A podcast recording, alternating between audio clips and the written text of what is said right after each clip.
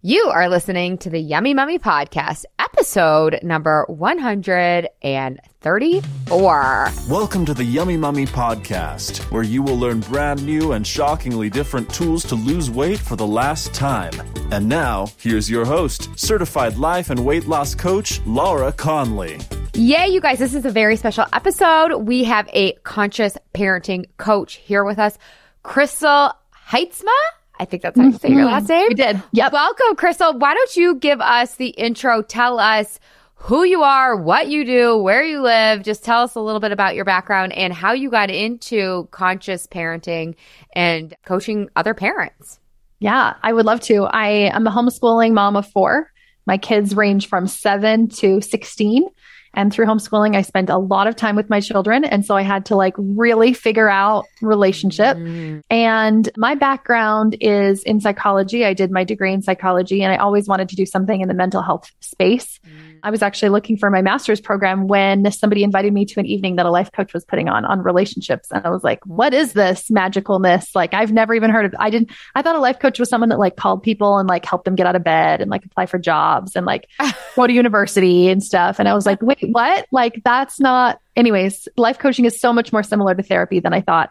And yeah. it's way more what I already had in mind. I already had in mind working with people that are like doing okay, but like wanting to strengthen their, specifically yeah. their family relationships. So mm. it already was like what I wanted to do when I found it. But that's not, that's like the more like on paper story. The actual story is that I was really terrible at parenting. I was like, thought it was going to come really naturally. I had like loads of siblings. Like I have seven siblings mm. and I've been babysitting since like, I probably started babysitting when I was like nine and yeah. for other people like around 11 and like i could handle like huge amounts of children like get them all to bed like clean the house. Like i was solid. I was like the best babysitter everybody wanted me. Oh. so i'm like oh well it'll be easy. Like i kind of also thought like why do my parents have such a hard time with this? Like i kind of thought that i could do a lot better of a job Anyways, fast oh forward. Oh no wonder you're on my podcast. You're like my twin twin flame. I was a psychology degree. I was a psychology major too, and I was like, what am I going to do with this? I'm like, oh, life coaching, and I was totally like, I was like the day I turned 11, I was babysitting for the entire neighborhood because for whatever yes. reason, that's the age that that's like, you're the allowed. age. Apparently, yeah. you're allowed to do it, not like 10 and a half. Yeah. I was secretly doing it before 11 though, but just only for my mom's friends. And I was really good. Like I was yeah. so good at it. And so I was like, oh, of course this will be easy. Fast forward, I got pregnant pretty young. I was married really young to my high school sweetheart. I was like 20, I think, when I got married. And I'm pretty sure I was like 21 when I had my first. I was halfway through school. We'd been married for like two weeks weeks. I cried like every day. And because I was like, this is not how life was supposed to turn out. Anyways, and parenting was hard. I had a colicky baby. I was in school full time. My husband was in school full time. And so we were both just like managing like who takes the newborn while the other person has a final exam. Oh my and because I was like, I am finishing this degree. Like I am not just going to stop. And mm-hmm. so I did finish it and I was pregnant with my second at my convocation, I was like almost passing out because I was like big and pregnant and sick and whatever mm. with holding my toddler, my giant gown. But I finished it and stayed home. And parenting was hard. My mm. toddler was hard. He was loud. He was busy. He was like the kid who would like be at the playground punching other kids. I'm not familiar with this at all, Crystal. I have no idea what you're talking about. it's the hardest space to be in when you're like, so your kid is like, quote unquote, the bully like people don't talk about that. They talk about like the kids that are like need to stick up for themselves more, like love anyways.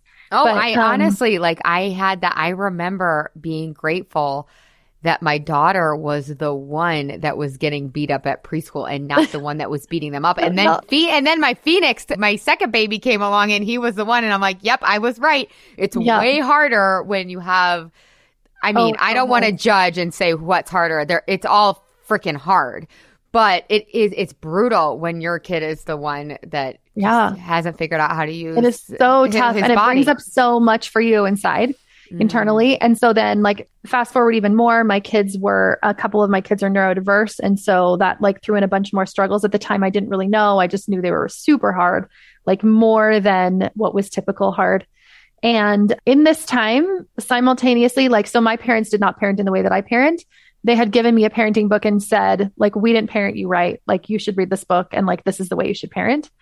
And this was like Wow. a long time ago before like what I'm talking about now is popular. Like this was Mhm. like when my kids were like toddlers and my Oh. oldest is like almost 17. So What was Um, the book? What was the book? Do you remember? yeah, it was called Hold On to Your Kids by Dr. Gordon Neufeld. It's attachment parenting. Okay. Yeah. And they started going to his courses. They started learning more about it. They were still parenting. Remember I said I Oh, had seven okay. children. So, or seven, seven siblings. I do not have seven children. Mm. So we had, there was like a 20 year spread. So I was married, Wow. had my kids babysitting my mom's kids for her when she was overwhelmed. Like this is how, and they were like close to the, like my little brothers are much closer in age to my son Yes. than they are than to you. me Okay. anyways, so so they're still parenting, like figuring out their stuff, and I'm like, yeah, you're right. Like you did a bad job, you guys. but it was nice to see how they started to change and how things started to shift with the, my little brothers and like the different relationship that they were having and stuff. And so I'm like reading about these books. And I'm like, yeah, this is so great. And I love it. So he was kind of my first introduction to it. Then I got into like Dr. Deborah McNamara's Rest Play Grow, Dan Siegel, Tina Payne Bryson, Shefali Tsabary, like everything to do with conscious, gentle, attachment based parenting, which I call connection based parenting now. Mm. But they're all kind of the same thing. It's really like more about like me and what's happening inside of me Mm. and how can I parent in a more connection based way and focus less on modifying my kids' behaviors. Mm. So I was sold from like that book. I was like, yes, this is the way. But then I had this like super high pedestal for myself now of parenting to Oh. like then just feel more shame because I don't think I like, I think I probably felt like bad about yelling before, but I didn't think it was like emotionally damaging. And I was like, great, now I'm emotionally damaging them and I don't know how to stop. Yeah. So then I kind of went down this rabbit hole of like, I'll just figure out how to stop myself from yelling. Mm. And I remember me and my sister in law, our kids are like tiny. We're taking this course together and we're like practicing these things. We literally put elastic bands on our wrist and you would flick your wrist every time you yelled to like Oh. Tweak Yeah. your brain out of yelling. Or you'd stick your head in a freezer so that you'd like just like snap your brain out of it. Like it was very like behavior based. Wait, did like, you that know, when it- work?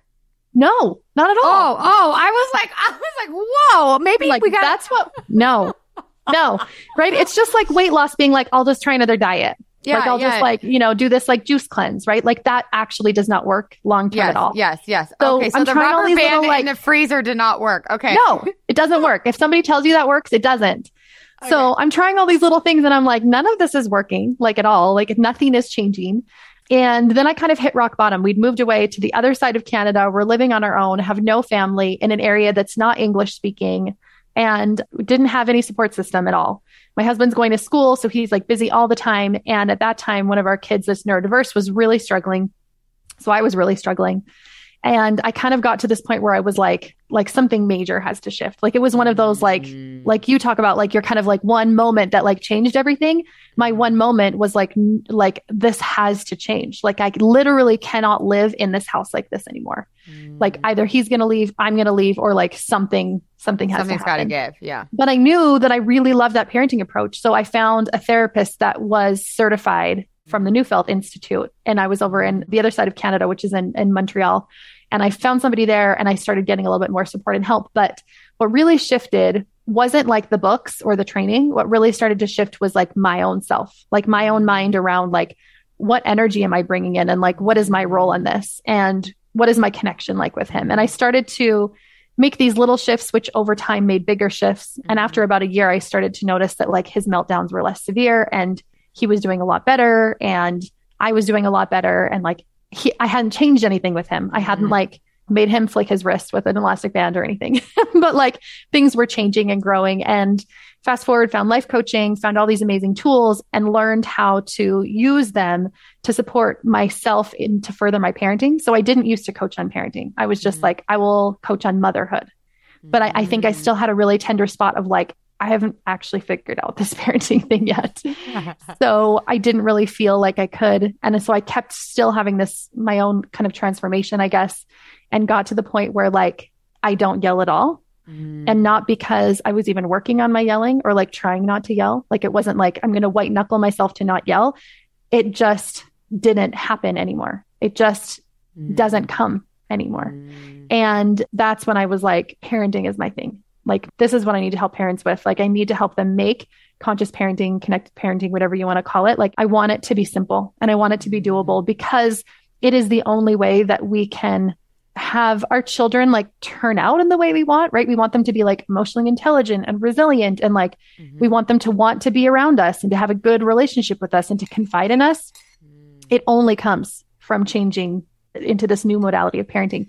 And I do feel like it's beginning to, like it's gaining kind of more popularity. More people are like, yeah, I don't want to do it like my parents did, but like mm. now what? Yeah. Like that kind of ends there. And sometimes we can swing all the way over to permissiveness because we're like, don't want to be like my parents and we kind of overcompensate. Yep, I um, see that um, too. I see that with so, my, I see all I see it all like with myself, right? Yeah. Like, you know, yeah. yeah. Oh. So this is what I do now. This is why I this is like my journey. This is literally my purpose in life is to help people figure out what I was able to figure out. And I work with dads, couples, moms, and do retreats, one-on-one group coaching, mm-hmm. all the things. I just love it.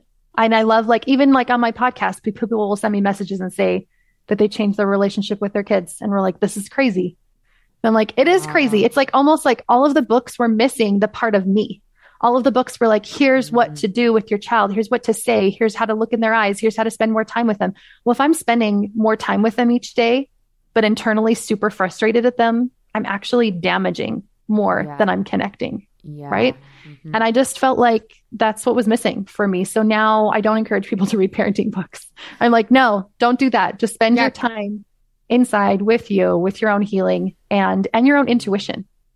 Yeah, because then you read all those books and it's just like dieting, right? You read my clients have read every goddamn keto, Weight Watchers, freaking yep. Atkins, freaking Tracy Anderson, freaking Goop book on like what to eat yeah. and like they don't weigh what they want to weigh because it's not mm-hmm. about that. It's about because they're missing the, like, the most integral part. And I feel like the advice that they were giving in the parenting books was so good, but I feel like it was coming from their own healing journey. Like they were telling us the end. They were like, and then this is what you do. But we were like, okay, but like, how did you how? get there? Yeah. Well, and that's so good too because if we read all these books and then we keep reading these books and we've got all these examples of these people that are doing and having what we want so badly, then we just feel more like a failure to your point at the beginning. Like, mm-hmm. okay, yeah, like I don't want to yell. Uh, but I'm still yelling, like the flicking of the wrist. And then I feel even worse, right? Exactly. Then I'm at the end of the day, which like on your podcast, you probably talk a lot about emotional eating, right? A lot of my people will stay up late, they'll watch Netflix, they'll eat junk food. That was totally my MO, like every night because I was so stressed out, so burnt out, so not taking care of myself in the ways that I needed to in yeah. my parenting and in my own self. Well, that's and, why I wanted um, to, to like have you on the pot. Well, I wanted to have you on the podcast for like eight different reasons, but that was one of the main reasons that I wanted mm-hmm. to have you on the podcast is to discuss with us some strategies or some thoughts or hacks or whatever you want to call them for the mamas that are out there doing that, which is so normal, right? Like we've mm-hmm. all been there, but you have the most stressful day. Your day's filled with chaos and running around, and it's all about them, like all about your kids or all mm-hmm. about your partner or all about your work. And then it's like, finally, at the end of the day, everybody's asleep and you get to Netflix and chill with mm-hmm. whatever your kryptonite is. I don't know, ice cream or chips or whatever.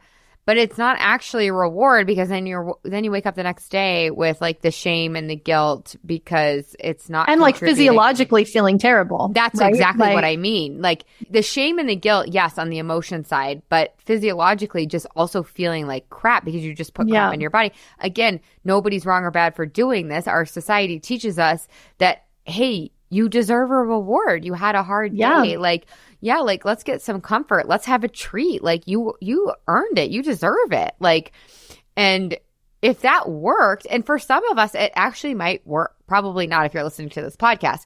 But for most of us that doesn't actually work in the end because then we're left with a bunch of byproducts that we don't want. So can you just speak to how do we get in front of that? Um, yeah, yeah, still have your Netflix and your sexy tea. I talk about sexy tea all the time. Like, I love to have my Netflix and my sexy tea at the end of the night, but it serves me. I watch one episode, I have my bedtime, I drink my sexy tea, and then I go to bed and it serves me. I actually wake up feeling really rested and restored from that routine. Mm-hmm. but it can become a slippery slope where we're eating a bag of chips and polishing it off with like a pint of ice cream and then we're up till 2 a.m. because Yes. we keep watching. So how do we get in Yeah. front of it? Okay, so first of all, I'm going to say don't stop doing it yet, which sounds crazy, but I would Mm. Say like literally do not stop yet because it is a result. It is a byproduct of something else going on. So first of all, don't try to be like, okay, I'm going to stop eating the whole sleeve of Oreos. Just be like, I'm going to eat the whole sleeve of Oreos tonight. And like, that's what's going to happen. Okay. It's okay. It's cool. Yeah. But while you're doing it, what I want you to do is ask yourself some questions. So, like, what emotion am I trying to eat right now? Would be one. Like, what am I trying to get? Am I trying to get like relief, relax, relaxation, calm, peace? Like, what am I trying to get? And like, what is my need actually? Like, what's really happening underneath the surface? And all that you're going to do is just gain more awareness while you're still eating the same thing. Mm. You're not going to beat yourself up. You're not going to feel shame or guilt. It's just like, okay, I It's the- wonder, It's the, plan. This is like actually the plan that we're doing. Yeah. Yeah. like, I wonder what's actually happening here, right? Mm-hmm. Then we can dig into more of the work. But the work isn't stopping emotional eating. The work is uncovering, like, why is my life so overwhelming? Why does parenting feel so hard? What feels so stressful for me? And then digging down to, like, that's actually what's going to be supportive, right? Because the emotional eating will slide off once Yeah. can figure out, like, what's Yeah. happening. Yeah, like right now, the emotional eating is a byproduct of the quote unquote stressful day. Mhm. And if our days just most of the time aren't that stressful, just Mhm. naturally, organically won't eat the sleeve of Oreos. Yeah. I was talking, taking care of it ahead um, of a time. Yeah, go ahead. Somebody asked me about self care in a podcast this morning. And I was just like, as I was saying it, it hit me like how true this really is. But like, my entire life is self care. Like, the way that I live my life, the fluidity of my life is self care. I don't have to like take time for self care because I'm like in this totally depleted way and I need to like lift it up and then I like deplete and then I like lift it up again. Like, it is me and I am it. And it Mm. comes from my So relationship with myself, how I treat myself in and less in my body and more in my brain. Mhm. Like, how do I speak about myself? How do I feel about myself? And our relationship with ourself is the one relationship we bring into all of the other relationships. So, like, as we change that, everything else changes. Yeah. And what I've noticed is that conscious parenting comes naturally as we do this healing work. Like, you don't even have to read the books. You literally don't even have to. And I used to think I need one of these parenting experts to come live in my house. Like, they'll see why it's so hard for me and then they'll tell me what to do. This is what now- all my clients say before they become my clients. Can you just be in my pocket? I just want to carry. I'm like, I can't bat the cupcake out of your mouth at 9 Right. p.m. Like, you're going to have to learn on your own. Well, and there's no learning in that either, right? Exactly. I had somebody yesterday like text her husband and be like, We've been talking to Crystal a lot. I really think we need to make some parenting changes. And he was like, Good. Can she go? Can like our kid go live with her? Like maybe she can do it. and I remember feeling Yeah. that same way. I was Yeah. like, There's no way I can do this. It's because we're going about it in the wrong way. We're like looking for like, how can I modify my kids' behavior? How can I change things for them? And really, it's always like going internal. And so the internal work that I do now with people, when I say relationship with self, means like our self concept was developed in the years of zero to seven. Mm. So how I perceive myself came from how I was parented, how people responded to me, things that people said or did or that I saw, the energy that I kind of like was sinking into myself, even if they didn't say or do certain things. And I carry that with me now. And so parenting seems hard or seems difficult because I'm carrying a lot of weight that was passed down to me and not just in habits, but also in like subconscious beliefs that like my parents might not have even overtly said that I'm still, yeah. that I might not even know that I still have. Mm-hmm. And it's untackling that like subconscious weight that when it's lifted, it doesn't feel so hard to do. Mm. It gives us access to what I call intuition. People call it lots of different things, gut Yeah. instinct or spirit or whatever. But like our own inner wisdom is something that we have intensely as parents. But we're just tapped out of it because we're so used to like Mm. experts telling us what to do right? Mhm. There's like, is there a study for that? Can you send me research? Like, do we know that works? Well, you know what the research says? The research says that like, give your kids time out because they'll listen and like use rewards and use punishments and use all these things because like that works because all they're looking for is like, does it work in the moment? Yeah. Exactly. That's a green, that's the green juice cleanse of parenting. Yeah. But like long term, does that really work? Yeah. No. No. Well, like depends what you want, I guess. But Yeah, like for me, I'm like, yeah. I want a long term relationship with my kids. I want them to feel safe to come to me with anything, no matter what. I want to build emotional resilience. I want them to have emotional intelligence, empathy, personal responsibility. Like those are the things I really want to teach mm-hmm. more than I want my kid to clean up their room in this Behave. moment. Yeah. yeah. Yeah. Yeah. Okay. So I talk a lot about inside the Yummy Mummy experience compelling reasons, right? Like if you want to mm-hmm. lose weight for the last time, you have to have a very strong why. So I'm curious what your whys were, or could you share some mm-hmm. whys that maybe we want to adopt for mm-hmm. not yelling or for conscious parenting or connection parenting? Because yeah. I'm actually starting to call it like ravenous reasons because that sounds a little bit more fun. It is on, ravenous reasons. On, on brand. But yeah, I'm like, I actually talked to my parent coach slash child psychologist and I'm like, I need more reasons. I need to feel more compelled to not yell at my children because and I'm working on this. I'm like a work in progress, mm-hmm. but I I would like to not yell at my children. I actually identify, I've talked about this on the podcast. I talk about this with my clients all the time. I identify as a parent who does practice conscious parenting and does not yell. Like I do not yell. That is my self concept. And yet sometimes I still do yell. Mm-hmm. And I've noticed in the past, and just thinking about having you on the podcast too, I'm like, oh, this would be a fun question. I actually would like some more compelling reasons as to why yelling at our children is not okay and like why I shouldn't yell at them because you talked about it, you touched on it. This can be like really emotionally damaging for them. And I've seen some of the research. I mean, I, I do know some of the compelling reasons, but I want you to share with me and our audience because I think when we have a compelling reason, it just makes the work or the practice that much easier. So tell us a little bit about because I've seen some of the data too about this um, being emotionally damaging for our children if yeah. we yell at them. So if you could just speak to that, I would love to hear. Hey, I will definitely give you compelling reasons, and I think that you'll love them. But then I'm going to give you the real answer to the real question that is not said. That okay, will be great. even better than compelling reasons, I think. But the compelling reasons for me are: Do I want a long term relationship with my child? So for me as a teenager, I kind of just went to the mode of like, well, I'm just going to keep living my life the way that I'm living it whether or not you even know about it. Like, I'm just going to go do my own thing because I felt so controlled with the authoritarian household that I lived in that I wanted to do everything the opposite of whatever it was that my parents wanted. And I would even like, they wouldn't even have to say it. I would just know, like, oh, they won't want this. So I'll do the opposite mm. because I was so oppositional because I just didn't feel that connection or that attachment with them. Mm. And I still see this happening. Like our kids are actually more prone to what's called peer oriented attachment than adult mm. child oriented attachment because they spend a lot of time with their peers because of the way that our world just works, it's more likely that your child will be peer oriented, which means if they have a detachment that's that way, they're going to be looking at how they should behave. They're going to looking, be looking for advice. Mm. They are going to want closeness and proximity to their peers more than they are to their parents. And so for me, my compelling reason is like, I want them to have a secure attachment with me because I want to be able to teach them these valuable skills that they're going to learn from me. So one is emotional regulation, right? I want don't want my kid to be 20 and still be punching somebody in the face when they're mad. Or if you ever saw that like reels going around where that like adult man was just screaming his head off in the where was he in an airplane because there was a baby that was screaming and he was like get that baby to calm down and why doesn't that baby know any better and it was just so interesting because i'm like oh. he's literally modeling like this is what happens when you, you don't have a conscious parent as a child because they don't have emotional regulation skills. So it's something that needs to be taught and it's taught through our being. It's not taught through like, let me tell, teach you how to box breathe.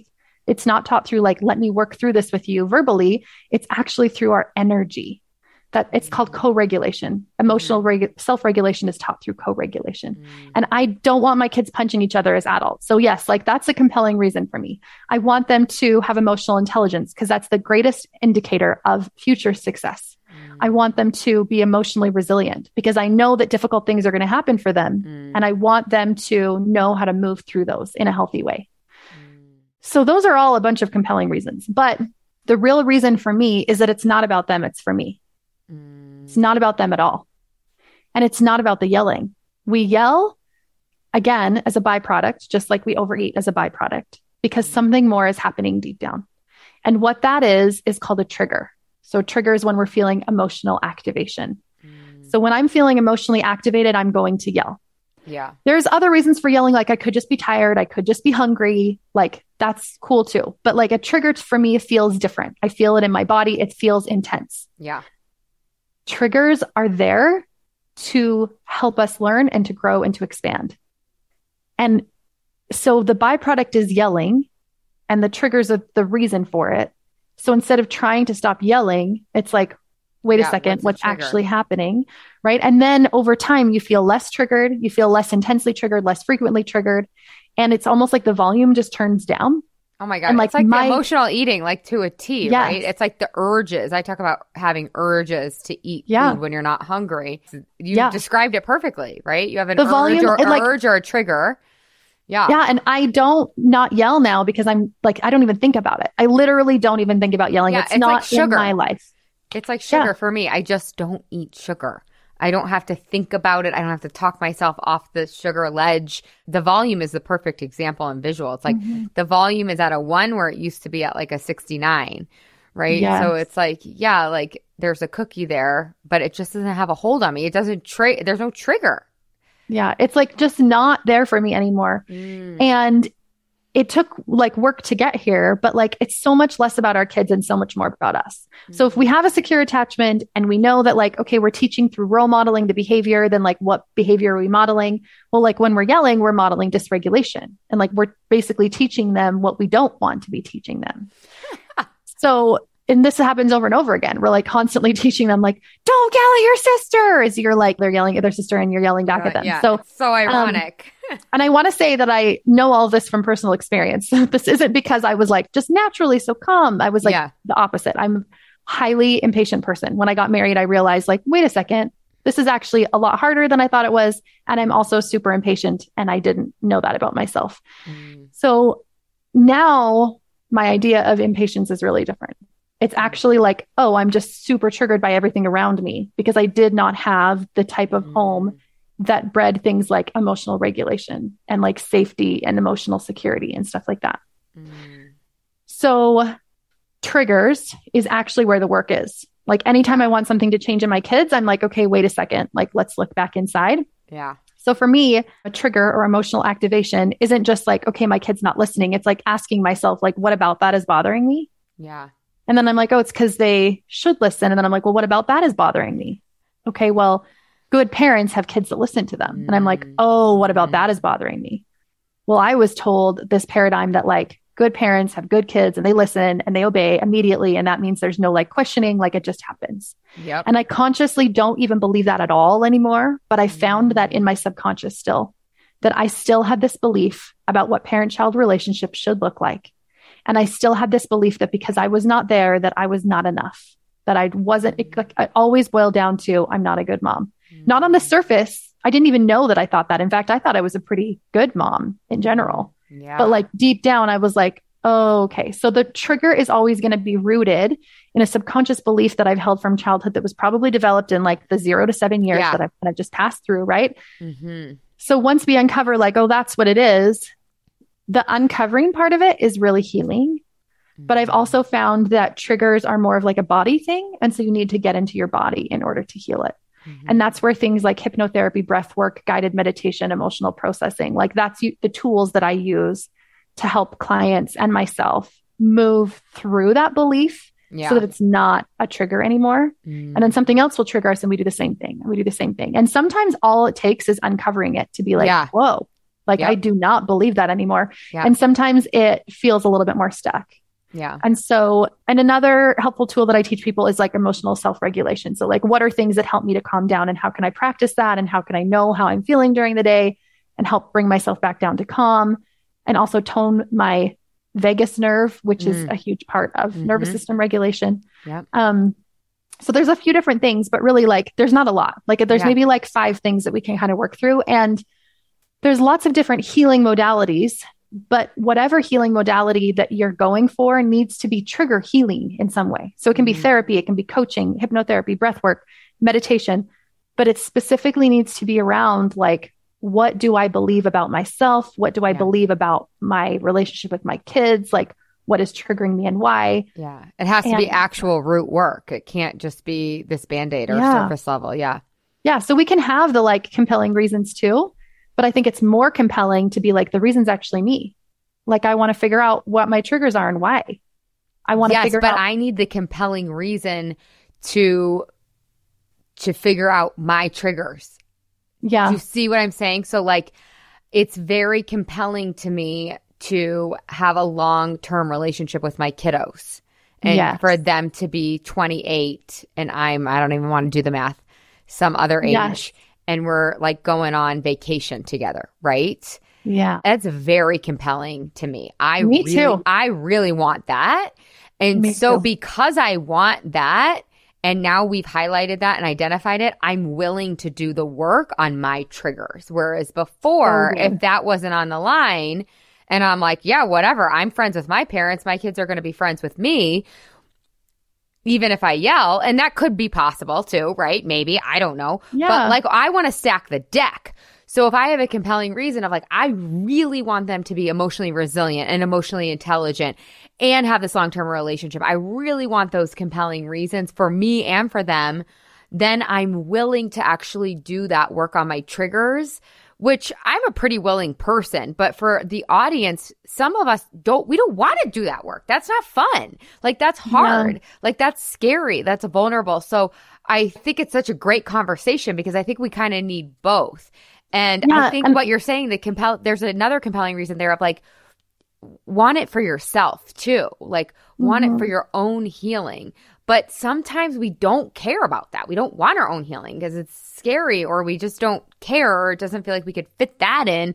So it's like, I feel like there's some advice out there where people are like, you can't do it for your kids. You got to do it for you. And I'm like, who cares who you're doing it for? If you're doing Just do the it. healing, I don't care if it's for you or for your kids. And for me, I liked having compelling reasons for both, like for me and for my kids and for our relationship. So just you sharing those compelling reasons of why I might not want to yell. Okay, so if I yell less, the likelihood, or if I stop yelling completely at a root level, the likelihood of me having this long term relationship is much higher. I'm like kind of on board, right? Yeah. And I want to say too, like, because I'm like, yeah, I was friends with my parents too, but not in the same way because I was Mm. like still holding part of myself back.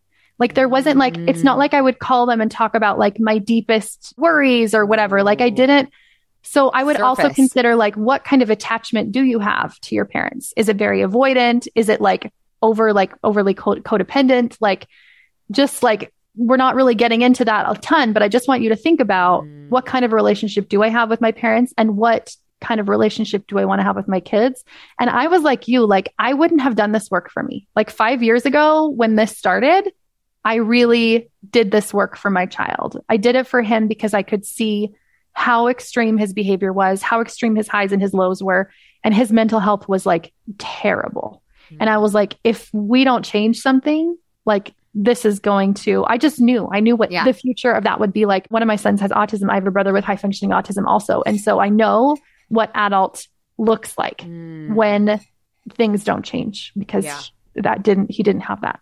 And so for me that was my compelling reason also was like I want something different for them. Like it's I didn't know at that time that it had more to do with me than it had to do with them, but I really Yeah. did want something different because I wanted them to be raised in a home that felt physically and emotionally safe and secure for them That's and so that I could have this like long term relationship with my adult children forever. Like they're going to be adult children for way longer than they're like kid children. And we're like so, so worried good. about the kid children stuff, but like we're going to be around for a long time with them as adult children. And I've Yeah. seen parent child relationships as adults not be great, where the kids really don't want to come home. They really don't care a lot about their parents. They're not like, or overly codependent, where they're like calling their parents all the time, only asking them for advice. Like, Mm. Anyway, so I just think there's a lot of reasons that you can do it for. And I think that whatever avenue gets you into doing the work is Yeah. perfect. It was exactly the avenue that you needed to get in there. Well, And you'll true- find more. You find more compelling reasons as you go too. I think, right? Way more. I didn't know yeah. any of this before. Yeah. And I think as you do this work too, just like know that it's like, it's not hard as in like, it's going to take like hours every day. Like it's not that Mm. hard.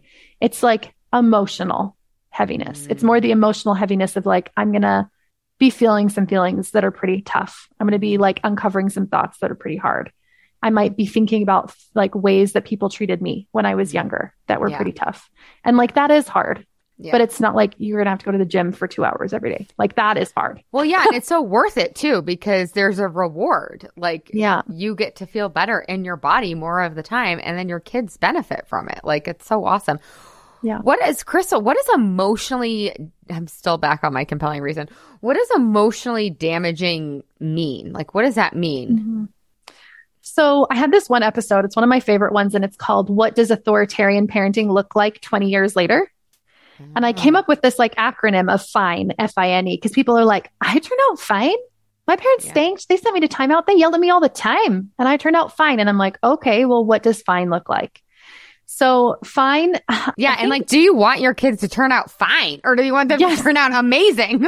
Yes, right? Why is So- fine the goal? That's not the goal.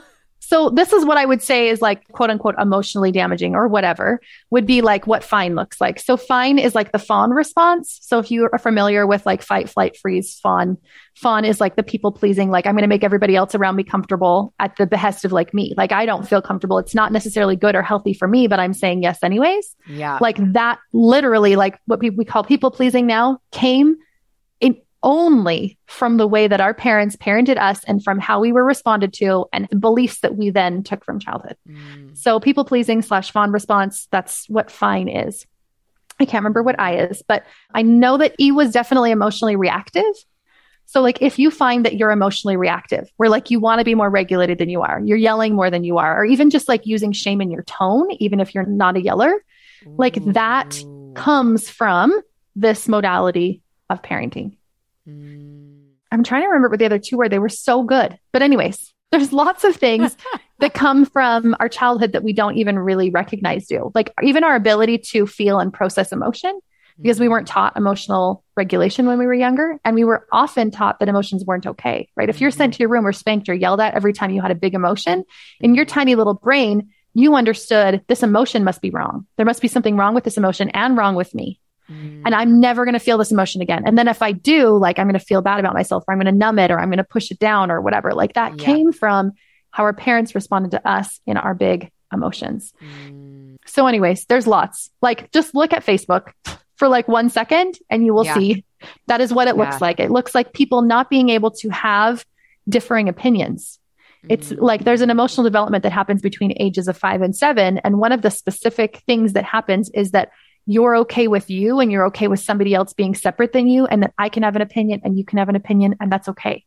Mm. Do you see that in the world of adults around us? Like, no, that came because that emotional development that was supposed to happen at that age and time did not happen because we did not have that connection and attachment.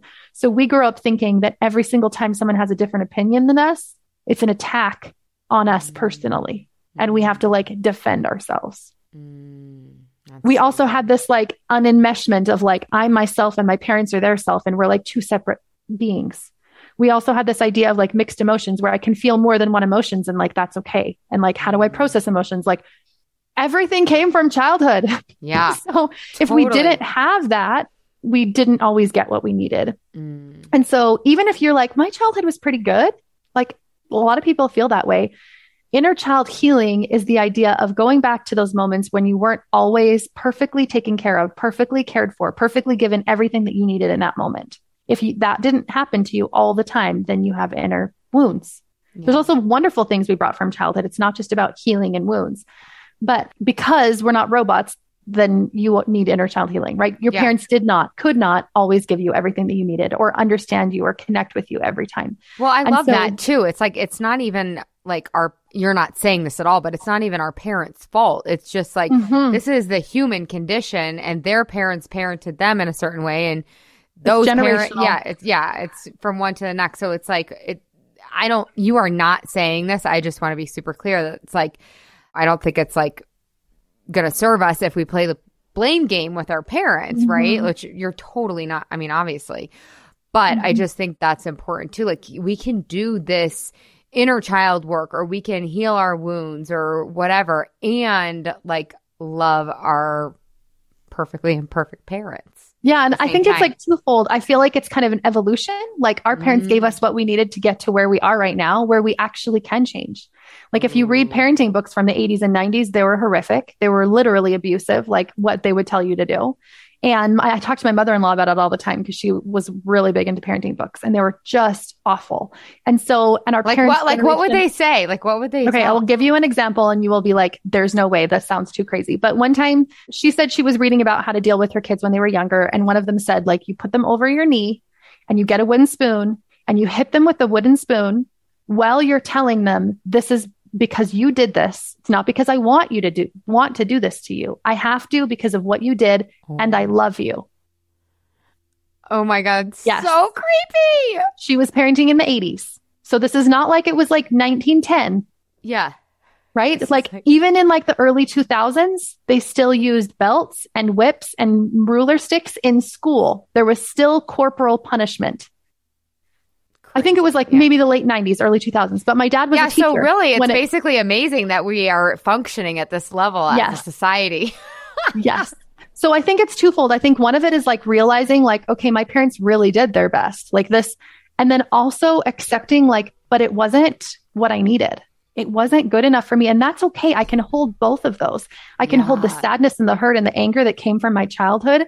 And I can also hold space for like, that still was their best. Even though it wasn't good enough for what I needed, it was their best. And like, I'm at the space now. Like I've, there's so much more information out there, but it's new. Like the earliest book I ever read on this was only like not even 15 years ago. Like it's not a widely spread, widely known way of being, parenting.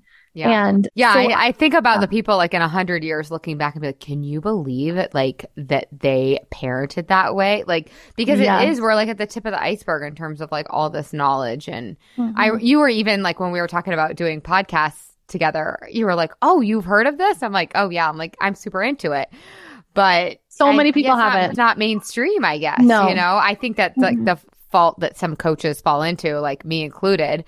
I just like think everybody knows about all this stuff, you know, and but it just happens to be like me too, because I'm just like in the, and that's in my world. My Yeah. world is just like everybody knows about this. And then I go out like literally on Facebook slash the real world. And I'm like, mm. wait, nobody knows about this at all. yeah, And so, and I don't say like those emotionally damaging things to like shame you into like, now you have to do it. Like, I don't want it to come from that energy, but just know like there is a better way. There is more knowledge. Yeah. There is more, there is a, a different way of doing it if you want to and if you feel called to do it.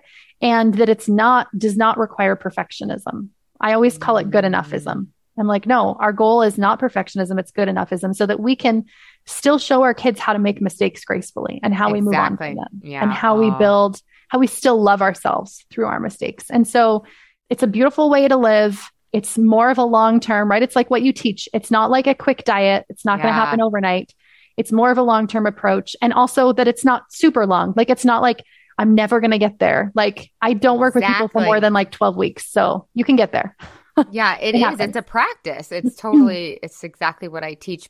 But once you get to that other side, like where you've somewhat mastered it, right? Yes, it's still a practice where you've somewhat mastered it. It does. It really does get so easy with Yeah. the parenting and with the way that you feed yourself or the way that you eat. It's because it flows naturally from who you are. Like I don't have to think about how can I be compassionate to my kid in this moment or understanding or how can I not yell right now? How can I tap into my intuition and come up with an answer to this parenting challenge? Like those things are just who I am now, which is I have to tell you completely opposite of who So I was 5 years ago. Yeah. Like well, me totally too with opposite. eating. With like I'm a new person and it's so Mhm. much better over here and I think you're speaking to what's so important which is like identity based change. When you identify with somebody as or uh, when you identify with someone who I just I eat food for fuel or I just I Mhm. connect with my children as a way of like parenting. I'm not saying that properly, Mhm. but you get my point, right? So, okay,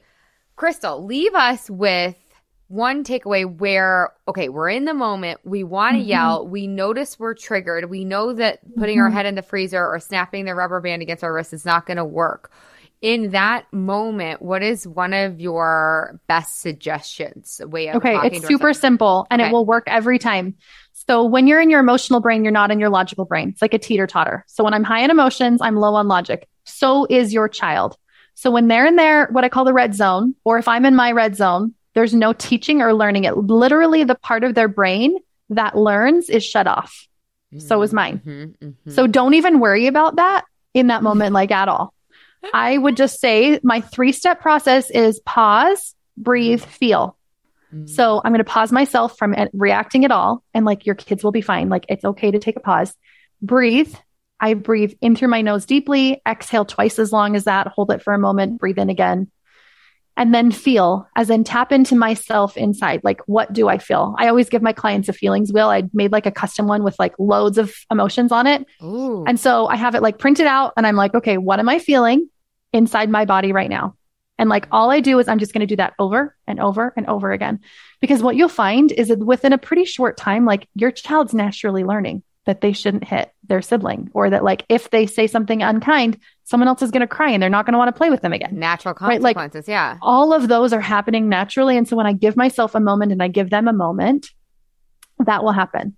And so just knowing like it's not something huge and big that you have to do, but I think this pause, breathe, feel can simultaneously happen where you're kind of uncovering your triggers. Like, why am I triggered? And like, how can I Yeah. get help with that and support with that? Like, that's its own thing. But in the moment, pause, breathe, feel like three steps every time. Just keep doing that, keep doing that, keep doing that. And in the moments when you don't do it, go back to that again. When you're like, okay, wait, I didn't do that. Now I'm feeling terrible about myself. Okay, wait, even in that moment, I'm still in my red zone. It can Yeah. look like depression, withdraw, like whatever, Yeah. shut down. So I'm still going to just pause and breathe and feel.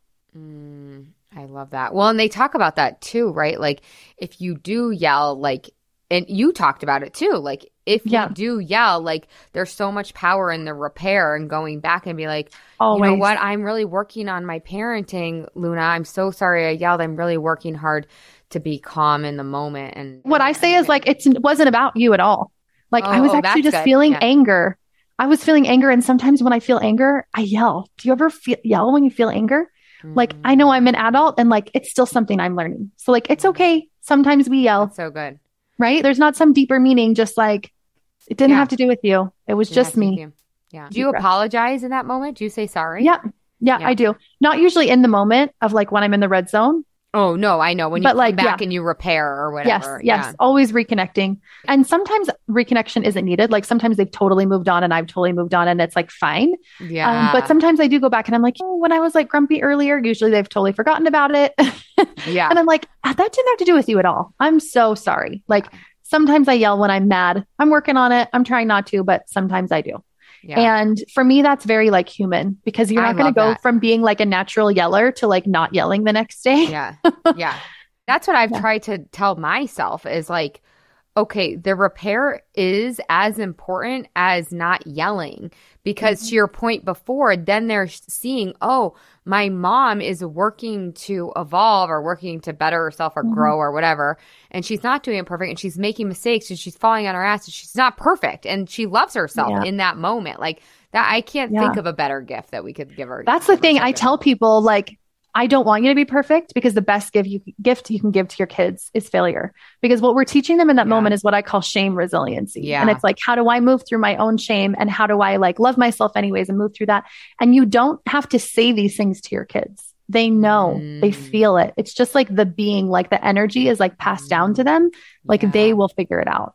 And so I don't even have to sit there and be like, I was feeling shame and I was thinking this about myself and this is what, right? Like it's not even, it's so much more simple Just than that. the It's just like, yeah. yeah, like I was feeling anger. Sometimes I yell when I'm angry. I'm working on it, but sometimes I still do because I'm human. You might feel the same way sometimes. Oh, it's so good. Okay, Crystal, tell us how we can find you, connect with you, Yeah. all the things. Yes. The best place is on my podcast. You can come here, Laura on my podcast also. It's the Parenting Coach podcast with Crystal. I'm on Instagram at the.parenting.coach.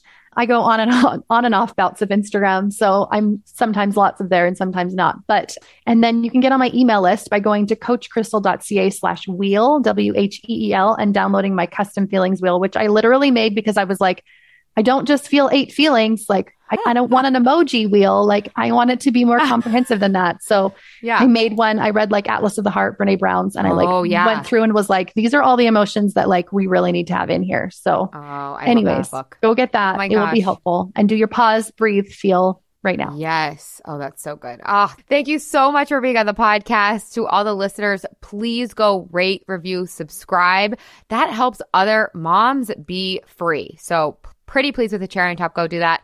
And I will see you all next week. Ciao, ciao. Hey, if you've enjoyed listening to this podcast, I would love it, love it if you leave a rate, review, and a subscribe on whatever you're listening to this podcast in. Pretty, pretty pleased with the cherry on top. It would help me so much and it would help all the other mamas out there hear this message. Thank you in advance. I really appreciate it. And you have to come check out the Yummy Mummy experience. It's my proven lose weight for the last time group coaching and course. Head to lauraconley.com and just click work with me. Other than that, you guys, I would love to give you a free gift. If you want your free listener only gift, go to lauraconley.com forward slash gift. And from there, you will get your free best ever weight loss hack. So cool. The last thing I want to tell you, you guys, is I do have a free Facebook group. It's called, you guessed it, The Yummy Mummy. Lose weight for the last time, end body drama, and get food freedom. You can just search that in Facebook, or again, you can head to the show notes and you'll find the link there. All right, you guys, have the best day ever.